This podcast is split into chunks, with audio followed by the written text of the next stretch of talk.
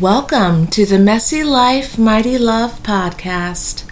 I am Abby, your host, storyteller, fellow Messy Life journeyer, and friend. I come to you today with the need to navigate these holidays amid the ongoing realities of life. Now there's a difference, and both my parents are in heaven, and things are changing too all around me. You are listening to episode 58 Messy Traditions and When Things Change.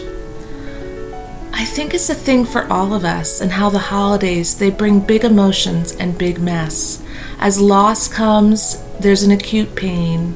As broken relationships surface, it's difficult to know what to do with those changes. For me, as I alluded to, it's a strange feeling coming up to the holidays having both parents in heaven. Truth is, things changed a long time ago, almost 20 years ago, when my mom left this earth. It's been a long time since I've had her cooking, and now I won't have my dad's hugs or Christmas snuggles that I love to have.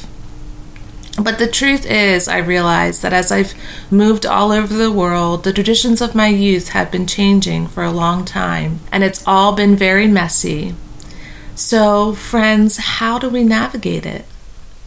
For me, it's been a lot of making lemonade out of lemons, so to speak. When things don't go the way I would like them to go, making the best of them and enjoying being present in the moments that I have. So, here are some tips that I've learned along the way when things get messy. Number one, honor yourself and your immediate family. Don't get caught up in the tug of war.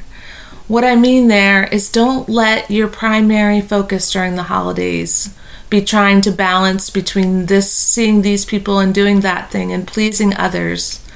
Make time to have special things for your family, for you and your children.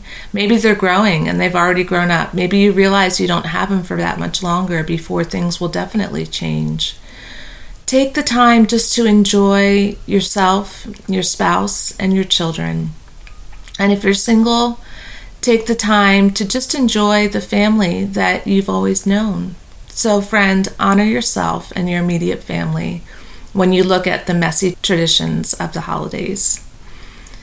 The second thing is enjoy each thing, old or new, each year. Living all over the place, the transitions have been in flux, especially Thanksgiving, which was my biggest transition from growing up. I had always been with all of my mom's family, it was a big reunion. And I remember the first time that I wasn't with them was when I studied in Barcelona, Spain, in my junior year of college. And there was dressing up and a turkey, but no giving thanks, no prayer, no faithful tra- tradition. There was a lot of drinking, something I was not doing at that point, or have never really done for that matter.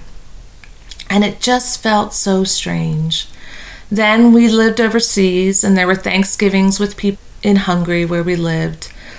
And that was really fun, but it was really different. And now that can be painful to think about those times and not having them anymore. From Florida to Illinois, things have changed. We got together with friends and started a tradition in Florida, only to have that change this year.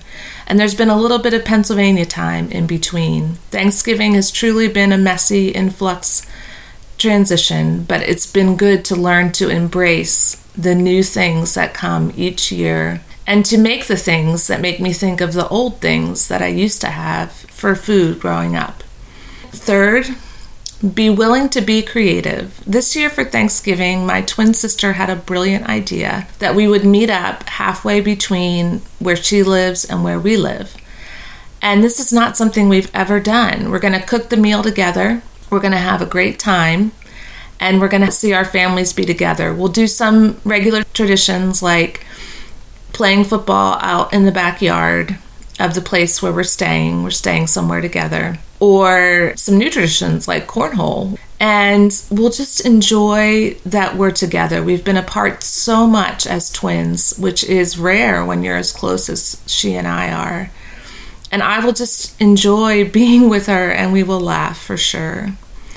But it took creativity this year, and, and sometimes it does take creativity being willing to hold something loosely that maybe you've done for a while and try something new. Sometimes that's a very great way to navigate messy holidays.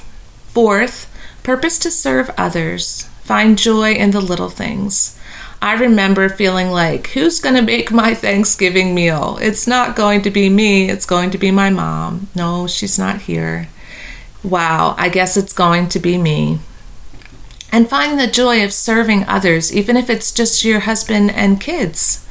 For me, I'm talking about myself here it's really, really good to think about others and think about the joy it is to serve them, to do special things for them, and to enjoy them. I definitely may be unique here, but it really was a transition for me to be the one that was served and was taken care of and was given all these special things for holidays. Not that, that I'm not still given special things, but to transition to be the one who did serve, the one who made splendid creations for others to taste and enjoy. The one who cultivated an environment of the holidays. It's a purpose to serve others, whatever place you are in life, and amid what can be the pain of things changing and there being loss. Fifth, remember it is all a taste of heaven.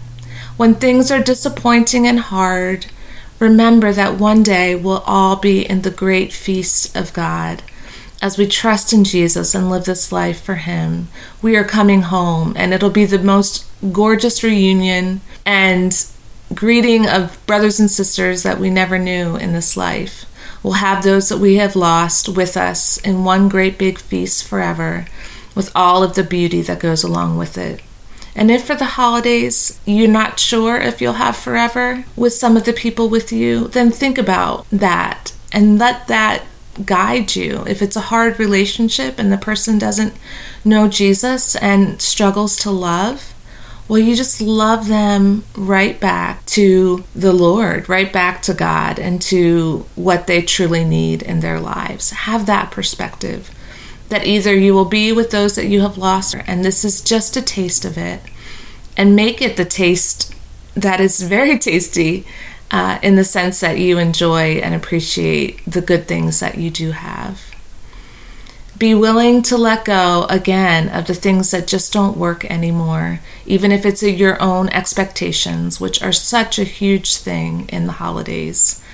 And again, reach out to those that don't know the Lord, especially if they're family. And we know, friends, that in all these things, the light of Jesus, the one who shines in the darkness through his mighty love, is going to overcome all the pain and the wounds of the holidays because his is a light which shines through everything and is the greatest of all. There's joy in praising him for each little thing, each little gift that comes along, and again, laying down our expectations. I hope this short meditation on messy traditions has blessed you and made you rethink the hard, possibly, and embrace the good, that you would therefore consider this time well spent. For more from me, my journey with mental illness, my journey with messy traditions, my journey in life, visit my website, abigailalleman.com.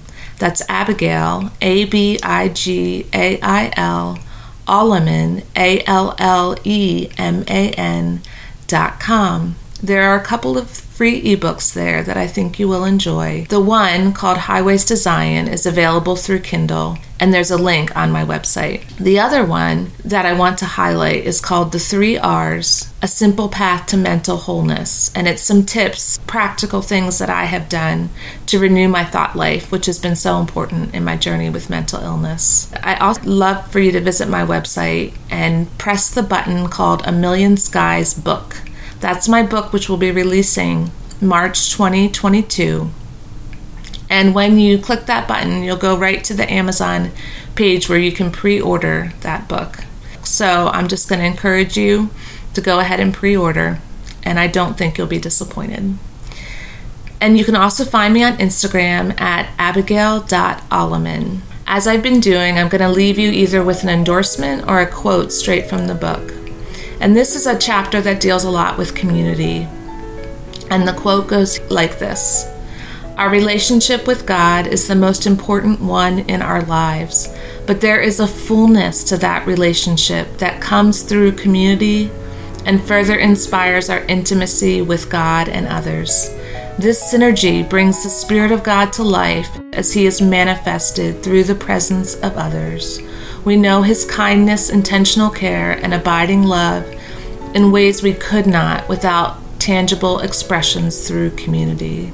My prayer is that you would experience that this holiday season, that you would experience God in community and know that He is ever with you in the hard, in the uneasy, in the messy. May you know the beauty again of community in these days, and may it draw you more closely to the heart of God.